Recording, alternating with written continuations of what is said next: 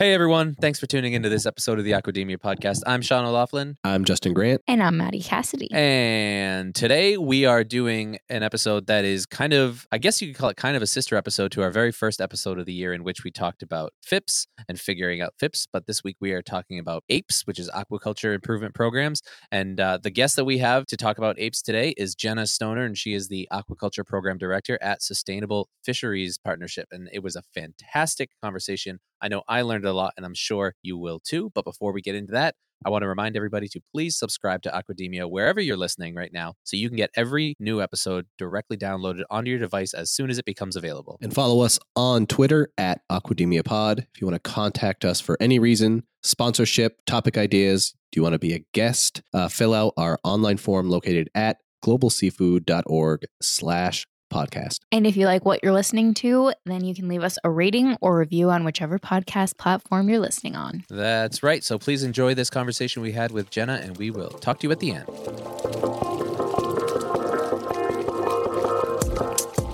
Welcome to the Aquademia podcast. Our diet is hurting the environment in myriad ways. I mean, we desperately need to eat more seafood. This is a pioneering industry with a whole lot of people who have really good ideas and a lot of experience and are unafraid. Aquademia is your go to podcast for a fresh take on all things seafood. All right, so we are sitting down today with Jenna Stoner, who is the Aquaculture Program Director at Sustainable Fisheries Partnership. How's it going, Jenna? Thanks for joining us. Going great, thanks. Thanks so much for having me. Yeah, no, this is great. Um, we, if you remember, our if any of our listeners remember, the very first episode of this year uh, was titled "Figuring Out FIPS Fishery Improvement Projects" with Ryan Bigelow of the Conservation Alliance for Seafood Solutions, and we thought, well, since we did an episode on FIPS, maybe we should also do an episode on apes, which is aquaculture improvement programs. And uh, Jenna is the perfect person to talk to us about that. So before we get into the conversation about apes, no, we're not talking about the great apes. We're actually talking about aquaculture in this episode. So don't get confused. Although I, I made that's the only I, joke you can pull out about apes. We've used it, It numerous is. times, but I think that's the only one that you can actually do. that's If the only had a one. But, but I was gonna say I'm probably gonna label this episode Planet of the Apes just Awesome. because I feel like you pr- you kind of have to, you know. So uh, that's it. I promise I'm done. I'm done. Uh, I do have three kids, so it's it's going to be a hard to fight the urge to to go down the dad joke route, but we're gonna we're gonna try to avoid it. But before we get into that, let's talk about you, Jenna. What's your story? How did you get to where you are? Who are you? Who are listeners uh, hearing from today? Oh gosh, yeah, a little bit about me. Um, Yeah. I don't like talking about myself, so this is always the awkward part of the conversation. Uh, my name is Jenna Stoner. As you mentioned off the top, I am the Aquaculture Program Director for SFP, which is Sustainable Fisheries Partnership. We are an environmental nonprofit uh, who was entirely virtual before it became a global requirement to be virtual. Uh, we have about about 65 ish folks who work for us across 12 ish countries, depending on the day. Um, and we use a markets based approach to try and improve uh, fisheries and aquaculture around the world. I have been with the organization since 2016, uh, so a number of years now, uh, always working on the aquaculture side of things. That is where my passion lies in this conversation of sustainable seafood. Uh, and I've worked in this space for over 10 years now. Uh, first got into it after I finished my undergrad at the University of Victoria in biology and ocean sciences. And I worked on a project called the Global Aquaculture Performance Index, which was the first global assessment of environmental footprint of marine finfish aquaculture uh, globally, which was a pretty interesting project. Uh, from there, uh, I went on to do a master's in marine management at Dalhousie University uh, and have been working in the space of sustainable seafood and markets conservation ever since. Um, and a little bit of a side note, but in addition to my work at SFP, I'm also a city councillor in the small town that I live in, which is Oh, cool. Squamish, BC, uh, which is about 45 minutes north of Vancouver in Canada. Sounds sounds like a small town. We're about 23,000 people, small and mighty. Okay, not bad. that's that's a lot. That uh, in New Hampshire, that is not considered a small town. Yeah, That's a- which is that's a we live. booming city in New Hampshire. Yeah, I was gonna say that's a city. yeah. Cool. So let's talk about uh, before we get into specifically apes as well. Though, let I want to talk about uh, SFP a little bit overall, kind of what they do and kind of what the missions are. Yeah, totally. Um, so SFP has been around for a little over 15 years now. Uh, we, as I said, are completely virtual organization, uh, have been for the entire life of our organization. Um, we have about 65 staff in about 12 countries, uh, and our mission is really to engage with global seafood supply chains to work towards rebuilding depleted fish stocks, reducing the environmental impacts of fishing and fish farming, and ensuring sustained economic opportunities for fishing communities. So we really leverage that markets based approach, uh, working with predominantly partners in North America and Europe, uh, but increasingly so in Southeast Asia as well, um, to get them to use their market power to to drive uh, improvement on the water. Um, when we talked about FIPS, we started off by really kind of defining what that means, and I had I I didn't have a very good understanding of FIPS overall, and I actually know just as much about apes as I did about FIPS. So can you kind of give a, a broad definition about what an aquaculture improvement program is and how one can get in, how a farmer or a producer can get involved? Yeah, definitely. So, aquaculture improvement projects really are an analog to what we like to call their cousins, fishery improvement projects. They're a little bit more nascent of a concept than, or sorry, than fishery improvement projects. Um, they have been around since about 2010, but they haven't quite seen the, the growth and the adoption that we've seen in FIPS. Um, to define what an APE is, it's really just a market based mechanism to drive improvement in aquaculture practices. Um, so that is meaning that there are a group of stakeholders that come together through the supply chain that decide that they're going to work together to support and invest in the improvements of aquaculture practices on the water. There's different mechanisms through which that can be achieved. Um, in fishery improvement projects, typically the backbone for improvement projects is MSC, whether that fishery is trying to get certified or not.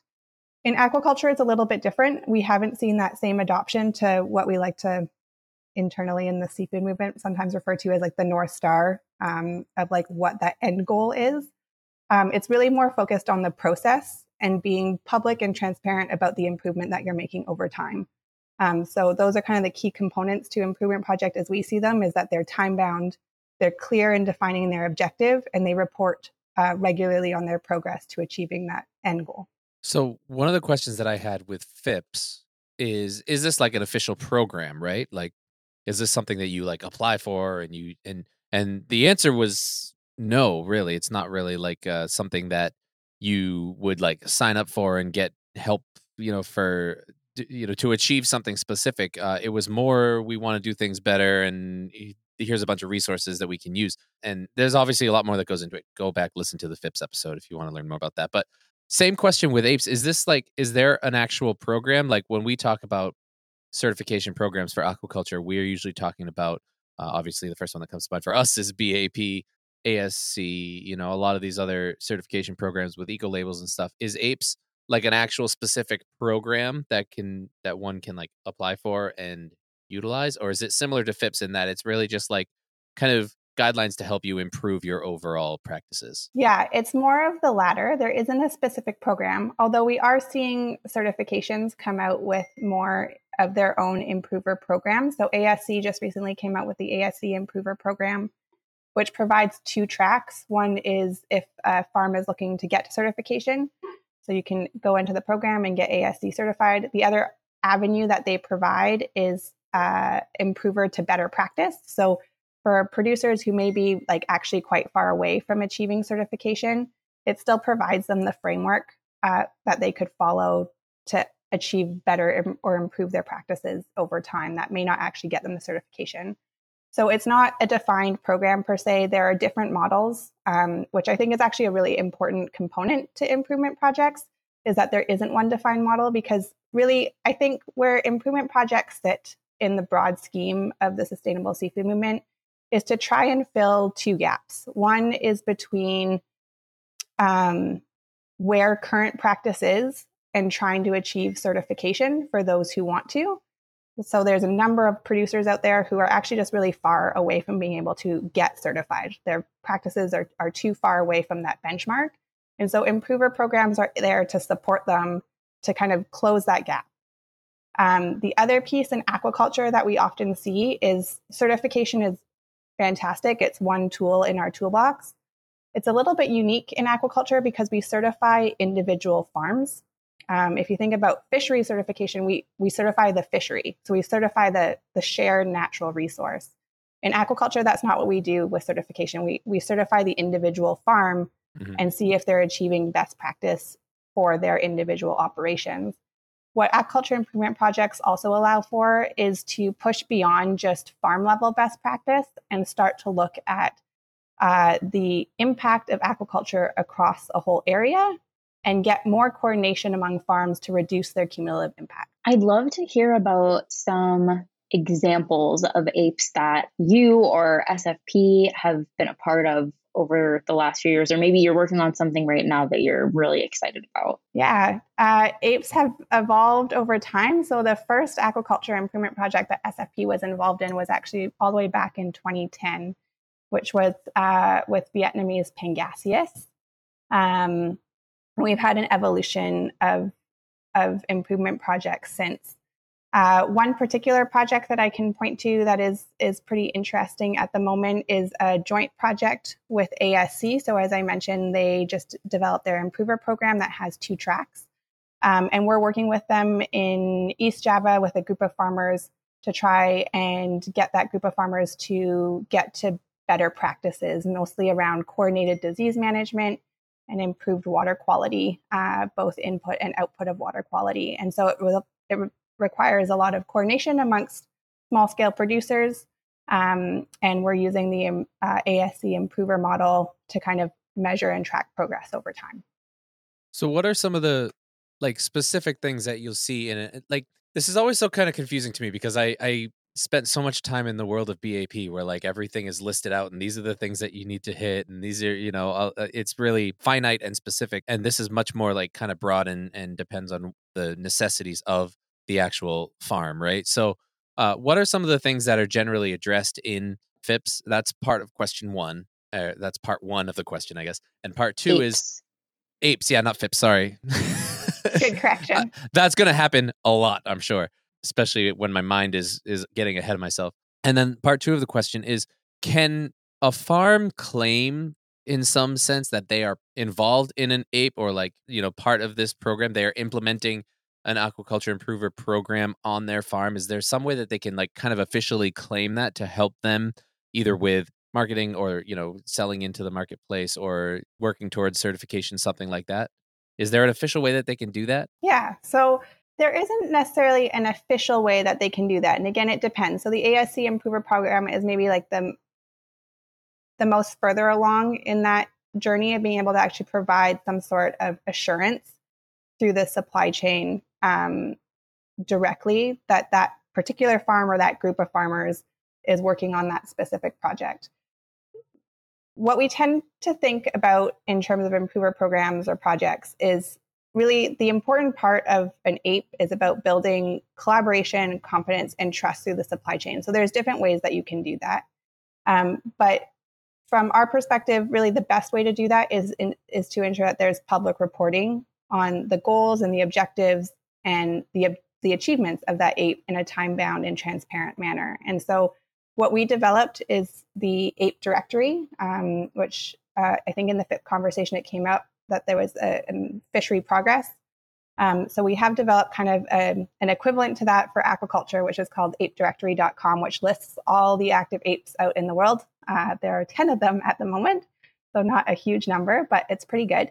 Um, and that's a platform that is publicly available, free of charge, and a improvement project can go on there. They can upload the details of their project, who's involved, which stakeholders, what their work plan is, their needs assessment. So there's four things that we kind of consider critical component information for an improvement project, an aquaculture improvement project.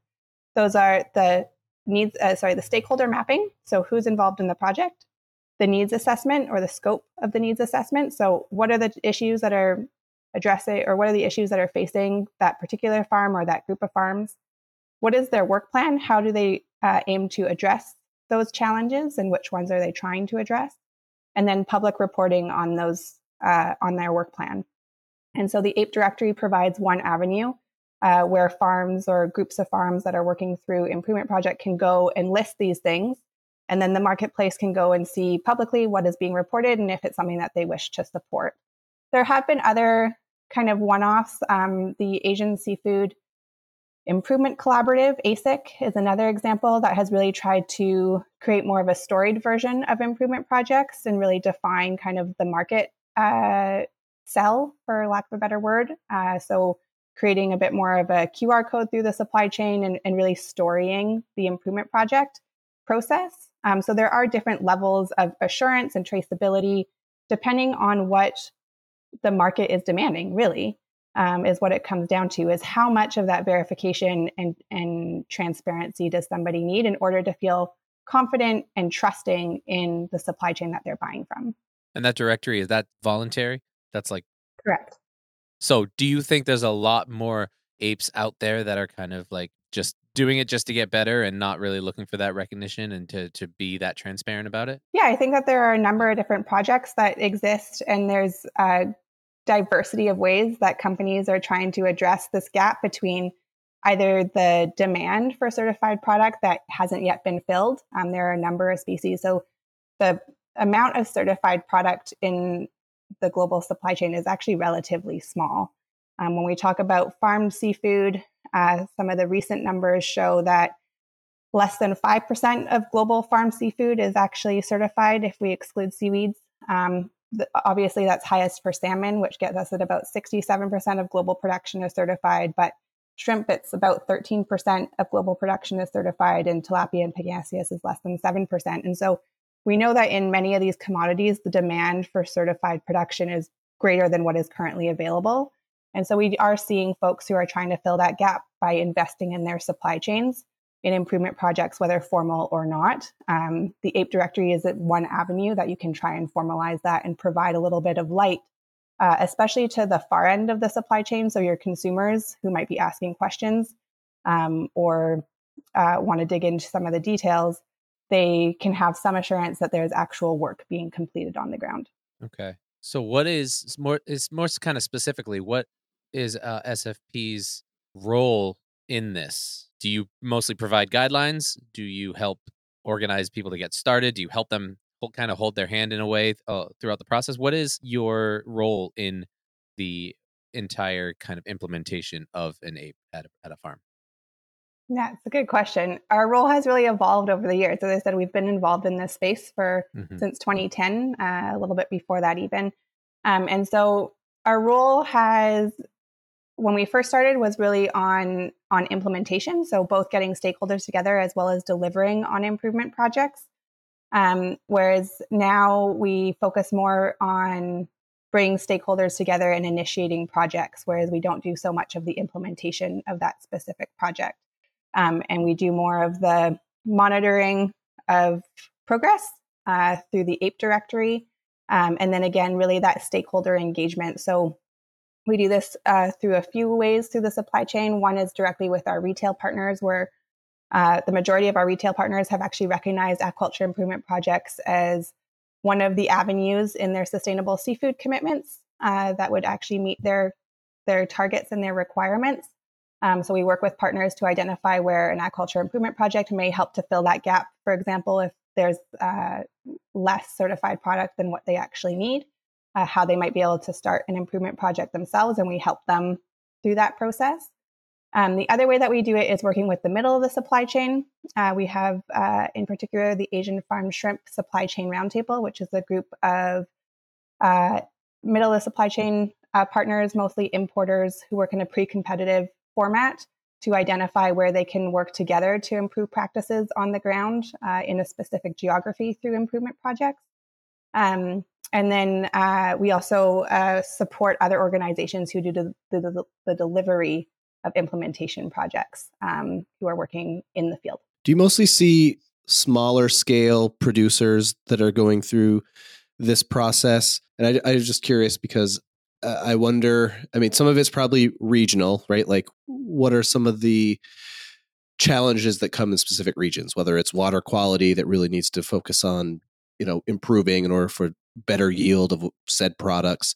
I just wonder if the larger scale operations have overcome a lot of these issues and if you're seeing most of the producers that are going through apes just being a smaller scale? Yeah, I think definitely the majority of of the projects tend to focus on smaller scale producers and coordination of management across multiple producers. Sometimes that might involve one large scale producer in the region uh, working with smaller producers who are surrounding them.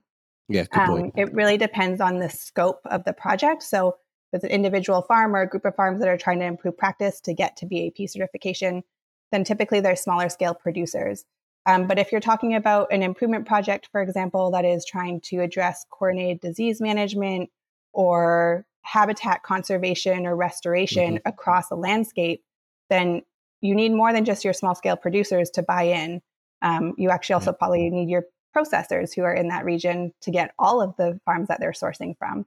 Um, so it can really vary. Um, and that's why I think the diversity of aquaculture improvement projects is both a challenge, definitely from a market marketing perspective, but it's also really important because there's so much variability and there's so much improvement that needs to happen that we need to have that flexibility to allow for both.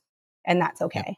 I kind of figured you would answer that way, but I'm glad that you uh, Cleared you it up. spelled it out because I think some of our listeners may have wanted to know that. So that's great. Yeah, no, it's a great question. Um, and there are like th- another example that I haven't uh, touched on yet, but Seafood Watch has their partnership assurance model uh, is another one that kind of fits into this category of aquaculture improvement projects.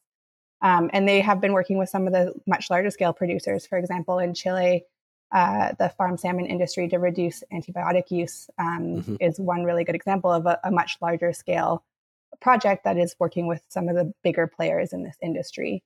Um, realistically, and it goes back to some of the stats that I shared about certified product, um, there's just more value in salmon. And so those folks are also larger players, but there's more money uh, per pound to go around to actually improve practices. So we see higher certification rates.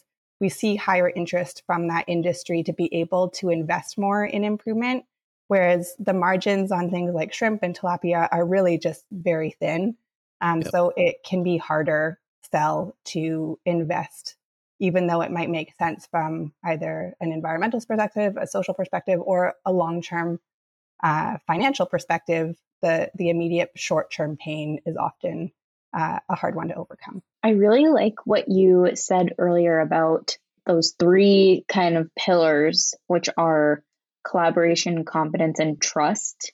And I'm interested in how you, if you even measure those things, or if those are just like common themes that you've seen throughout the projects, especially the element of trust, because I think that that is the crux of apes is that if you're working on an ape, then you're hopefully going to improve, which will build your trust in the marketplace and in the supply chain. So I'm just curious how how you even measure trust or if you do that. we don't directly measure trust. This was actually something that I was, while I was thinking about our forthcoming conversation for this podcast, and I was thinking about kind of the crux of apes, like this is what it boiled down to in my mind was really building trust through the supply chain. And again, that's really variable, both depending on the supply chain that you're working in and how far away you get further down the supply chain. So, like the trust of a consumer and what they need to feel confident in what they're buying is actually really different from the retailer who is mostly wants to build trust, but actually really wants to mitigate risk, reputational risk. And so um, we don't measure it directly in our projects, but I think it is a really interesting thing that I have been mulling over. And I know a lot of folks who have been working in this space have been mulling over as we start to talk about the value of these projects, because as I said, they've been around for over a decade. And similar with fishery improvement projects, similar with certification, we're not seeing the direct dollar value trickle down to the producers very often. The value for improvement, the value for certification often isn't there in a direct monetary way. Um, there's other ways to get buy in. There's the top down heavy markets approach of like, you have to, otherwise, we won't buy from you. Yeah, I was There's going to say, what are what are the incentives then?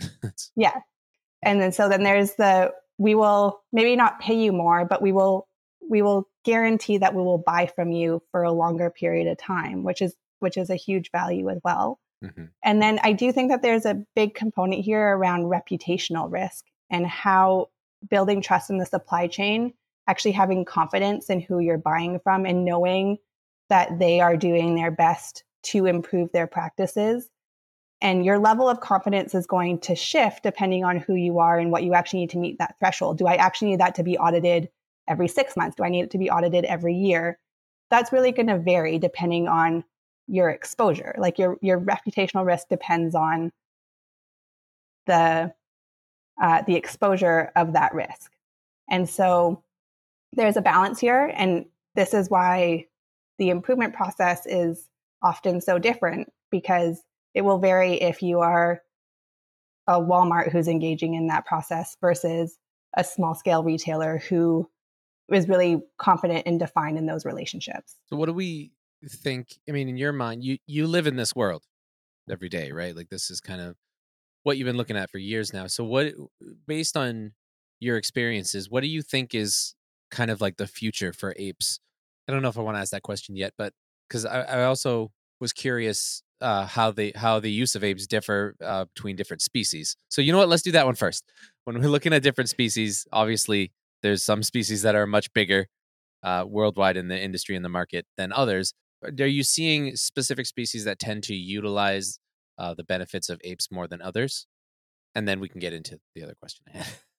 yeah, uh, it's a great question. Definitely, shrimp has been the priority focus area for improvement that, projects. Yeah. Um, to date, uh, I think largely because there is that gap between demand for improved or certified product and the actual availability of certified mm-hmm. product.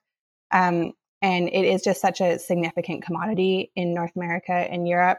Um, and there isn't really an easy answer. So that's where we've seen the model applied the most. Yeah. Uh, in the early days, there was a lot of interest around Pangasius and tilapia, but that has that has waned over the years. Um, and we've seen, as I mentioned, a few highlight examples in the salmon industry. Um, there's the Global Salmon Initiative, which I'm sure you folks and, and your listeners are probably familiar with.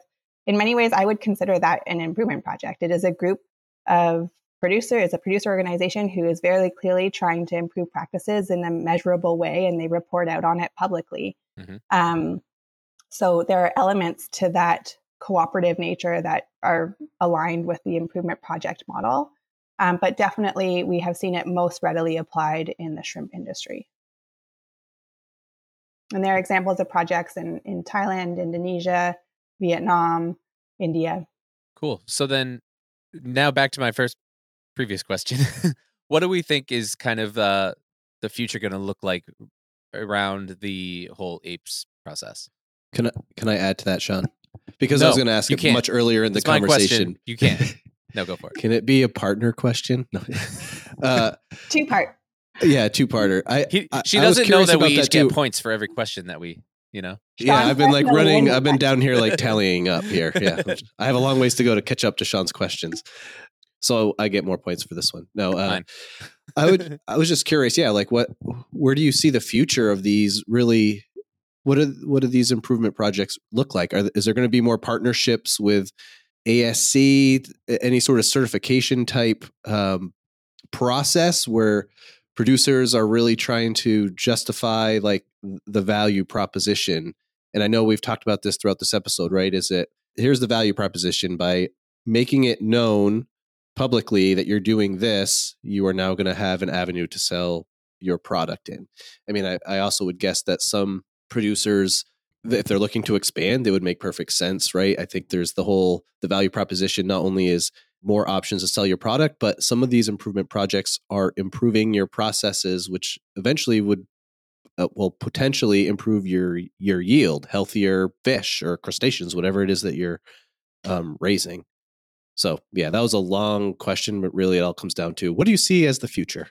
yeah, there's lots of different angles. Uh, and I think a lot of hope for where improvement projects can go. To me, after working in this space for a long time and seeing where the opportunities are and where the challenges have been, I think there will definitely be increased uh, alignment with some of the certifications. As I said, ASC just in the past year and a bit uh, came out with their improver program, uh, and we have some of the first pilot projects going on. Uh, full disclosure, which maybe I should have said at the top of the podcast, I am on the BAP Standards Oversight Committee. Uh, and I know BAP has dabbled in this space as their iBAP program on and off for a number of years, and I think uh, are looking at it more uh, uh, seriously in this coming year to try and flesh out what that project will look like. Um, so I think no doubt uh, there will be uh, some increased alignment with some of the certification standards that are out there. I think if I put on my like visionary high hopes for improvement project space, it goes back to this concept of really just getting more buy-in into it as a process to develop trust through the supply chain. Um, and there are and getting everybody comfortable with the fact that there might be multiple ways of doing that. And so it might be BAP, which will work for your market. It might be ASC. It might be something else. Um, if you're looking at trying to actually address cumulative impacts across a whole area, uh, then it's going to be a broader zonal based management uh, aquaculture improvement project. And you can work really closely with your supply chain to define what is it that you need to feel comfortable in investing, whether that's directly or just purchasing from that product. So I actually see AIPs as really a very useful mechanism to drive conversation through the supply chain to build relationship and trust is really at the end of the day what we're trying to get at. And that's also what we keep hearing like across the industry is that these days, the biggest thing right now is building relationships and having consumers and also retailers and producers like have this symbiotic relationship where everyone feels like they know each other in a way and that they can trust each other. So I think I totally agree with you. Like that is the future and it makes sense that that's how it fits into AIPs too. And I don't want to get too esoteric in this conversation. I could talk about theory for a long time, but I think this is also a real pendulum swing from the last decade of really intense globalization in capital in, in capitalism, where it's like people are actually we know with the growth of millennials and, and the consumer base that they have that they're interested in where their food comes from. They want to hear the stories. And so I think the need to build back relationship and supply chain is actually being driven by the market, by the end consumers um, in this day and age as kind of a pushback from that commodification that we saw through the 90s and early 2000s. I, I want to harken back to something that you mentioned earlier when we were talking about incentives. Sean's not convinced. No, no, no, no. This is this is uh, back back uh, a okay. few minutes ago when we were talking about the incentives to improve yeah. your practices, right? Just kind of overall. And you we mentioned how you know we we all know from our world that the kind of the the way that it tends to happen is that it comes from basically like you know the retailers in the marketplace telling them that they need to do this, right? They need to get certification or they need to improve whatever. And uh, it it almost when you look at it from an outsider's point of view, it almost feels like they're getting these producers are getting bullied into doing their job better, right? And I'm wondering if there's any kind of if if, if anyone has any ideas on like a better way to incentivize these farmers, especially the small scale farmers that don't necessarily have the resources to make a lot of bigger improvements. What you know, what what are some other ways that like we could incentivize that to kind of get people to implement these better practices. Do you have any? And have you ever really thought about that? I've thought about it a lot. Yeah, um, and it imagine. actually goes back to the original approach that SFP took in this space, which was actually really producer centric. Mm-hmm. So although we worked with markets based approaches, it was really about trying to coordinate producers and in particular small scale producers um, to better coordinate their management practices, and then market that up to the supply chain to find an avenue into the market for them to sell um, and provide value for the work that they would do on the ground. There's actually a lot of interest from producers for many reasons uh, why they would want to improve practices, as you said, as we talked about earlier, whether it's that they have more yield, more efficient yield, higher quality product. Uh, they a lot of the work that we did in the early days was around disease management uh, coordinated disease management so that you don't actually just lose your entire stock all of a sudden because your neighbor has a disease outbreak. You have a way to actually create a bit of a fire break between farms. Um, so there are lots of value propositions. I think if I think back to where we started the conversation and where we are today, one of the other main drivers that I see emerging uh, for all of us, and this goes across the entire supply chain, is the need to take immediate action on climate change, both from a mitigative factor as well as um, from an adaptation factor. And so, if we think about small scale producers and their resiliency to climate change, uh, there is a huge need for investment in better management practices, uh, for improvement uh, at scale on habitat restoration and protection. Uh, and that matters up the supply chain because if they want to have product in a consistent way in 10 years' time, you want to make sure that your producer communities are as resilient to the changing climate as possible. And so I think that that will be a real motivator for all levels of the supply chain when we know just how drastic the implications of climate of a changing climate will be on these supply chains. Yeah, and I think that's something that's much more approachable in the aquaculture community than in some other industries, right? I think uh, it's something that everyone is going to be able to kind of get behind and, and, and rally around to try and figure out. And it's it's already happening. Um, but I think that's something that's unique within the aquaculture industry is that there's kind of a general overall agreement about that that being basically one of one of if not the largest challenge that uh, that we're is looming right now right yeah and it's also i think one of and this goes back to the you had a episode uh, i think it was a few weeks ago on on the consumer marketing campaigns for for seafood more generally we know how important it is to shift diets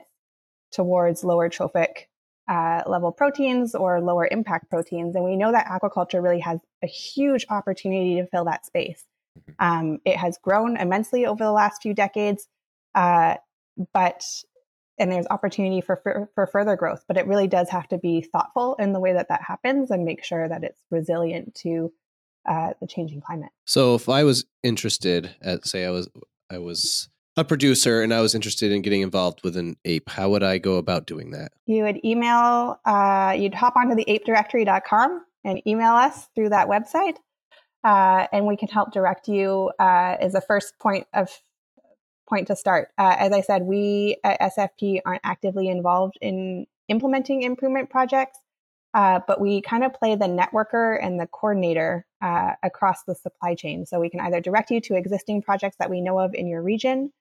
Um, we can direct you to other implementers. So, as I said, the Asian Seafood Improver Collaborative, ASC, uh, hopefully BAP has a more robust program that comes on board really soon. Um, Seafood Watch. There's a number of them, and so we kind of become a, a one point, sh- a one stop shop for folks, uh, and that's uh, an easy way to get started. And we will link to all the relevant websites and everything you just talked about in the show notes. Yeah, we do also on the, I should mention on the AIP Directory website, there is a full toolkit. So if you're just interested on learning more on what an improvement project, what the steps are, uh, what you need, there's a, a full toolkit that includes templates for a work plan, for your needs assessment, uh, for how you would report out. Uh, so there's lots of resources on that website. Awesome. That's fantastic. I think that's great. And uh, I don't want to keep you for too long, but uh, Jenna, while we have you here, is there anything else, you know, when you're on, while you have the platform, you got the mic, people are listening to you right now. Is there anything else that you want to say that you want to get out there that you really think people need to hear? It's a high stress question. this is my job, have, you know? I have the power. I don't think so. I just would really urge people to consider improvement projects as an opportunity to build conversation through the supply chain. And it can sometimes feel daunting, can sometimes feel confusing. I know we've heard that often in the messaging about certifications and aquaculture more broadly. But really, um, I think it's just important for folks to know that it is about building relationship and it starts with conversation. And so, uh, the aquaculture improvement project process is one way to do that, and it can be a really robust way to do that. Um, and I think I also need to mention that we will be in Boston. So I don't know if this uh, particular episode will be out before then, but SFP uh, and myself will be in Boston. So if you have any particular questions, uh, we will both have a booth on the floor. Um, and uh, you can find us there. My email address is jenna.stoner at sustainablefish.org. And I'm always happy to chat about these very exciting topics. Fantastic. Well, we, we hope to see you in person because we will be in Boston as well. Yeah. Oh, we'll great. Can't wait to see you. Yeah, we'll definitely stop by. And uh, I guess I don't need to ask my final question of how people can get in contact with you. Um, but we'll, like we said, uh, like Justin said before, we'll put all of the links that she mentioned to all these uh, resources in the show notes. And then if you want to email Jenna directly, you can do that as well. Uh, and before I say thank you to Jenna for joining us, I want to give a shout out and a thank you to um, Charlotte Maiden, who is you don't hear her voice, but she has been lurking in the background of a couple episodes, and she's been a rock star kind of doing the behind the scenes uh, organization for a couple of these episodes that we've done with SFP. And uh, I want to make sure that we give her a shout out and a thank you because she's had to deal with my scatterbrain, you know, email scheduling and stuff. And she's done a great job. I appreciate that. So, Charlotte, can you jump in and remind us what our booth number is in Boston? Yes. Uh, thank you for the very sweet shout out, Sean. Um, my pleasure. And yes, we will be at uh, Seafood Expo North America at booth 1073. So come say hi to SFP. We'll have a ton of experts there. Fantastic. We'll be there. Perfect. Jenna, thank you so much for joining us and telling us all about AIPs. It was valuable. I think a lot of people, um, I think we cleared up a lot of questions that I'm sure people had and didn't even realize that they had. But I think this was a great conversation. I really appreciate you coming on joining us today. Yeah, my pleasure. Thanks again so much for having me. Thank you. We'll talk Thank to you, you soon. Folks, that was our conversation with Jenna Stoner from Sustainable Fisheries Partnership. I hope you enjoyed it and I hope you learned something. And I hope you will make sure that you are subscribed to the Aquademia podcast wherever you listen so you can get every new episode automatically downloaded onto your device as soon as it becomes available. And I actually us. noticed that Apple changed it and it's called follow instead of subscribe now. That's because they implemented a, a paid subscription model on Apple. So oh, if you're oh, subscribed on sense. Apple, it means that you're paying. It's kind of like a Patreon type deal. Well, we're, we don't ask you to pay for the podcast, so you can follow us. Yes. oh yeah, maybe you could tweak it. Anyways, thanks for that interruption, Eddie. I was like, you threw off our like auto play. yeah, right. Yeah, I was. I, I, had it on auto autopilot here. Again, keeping you on your toes. Yeah, I like it. a lot. It's Friday. Don't do that. I'm gonna keep this in, by the way. Uh, well, in that case, follow us on Twitter at Aquademia Pod. If you want to contact the podcast for any reason, fill out our online form located at globalseafood.org slash podcast. If you like what you're listening to, then leave us a rating or review on whichever podcast platform is your favorite. That's right. And if you like what we do here and you want to be more involved with some of the work that we do at Global Seafood Alliance, you may want to consider becoming a member. All the information about our membership program can be found at globalseafood.org slash membership. Thank you so much for listening, and we'll talk to you next time. Ciao. Bye.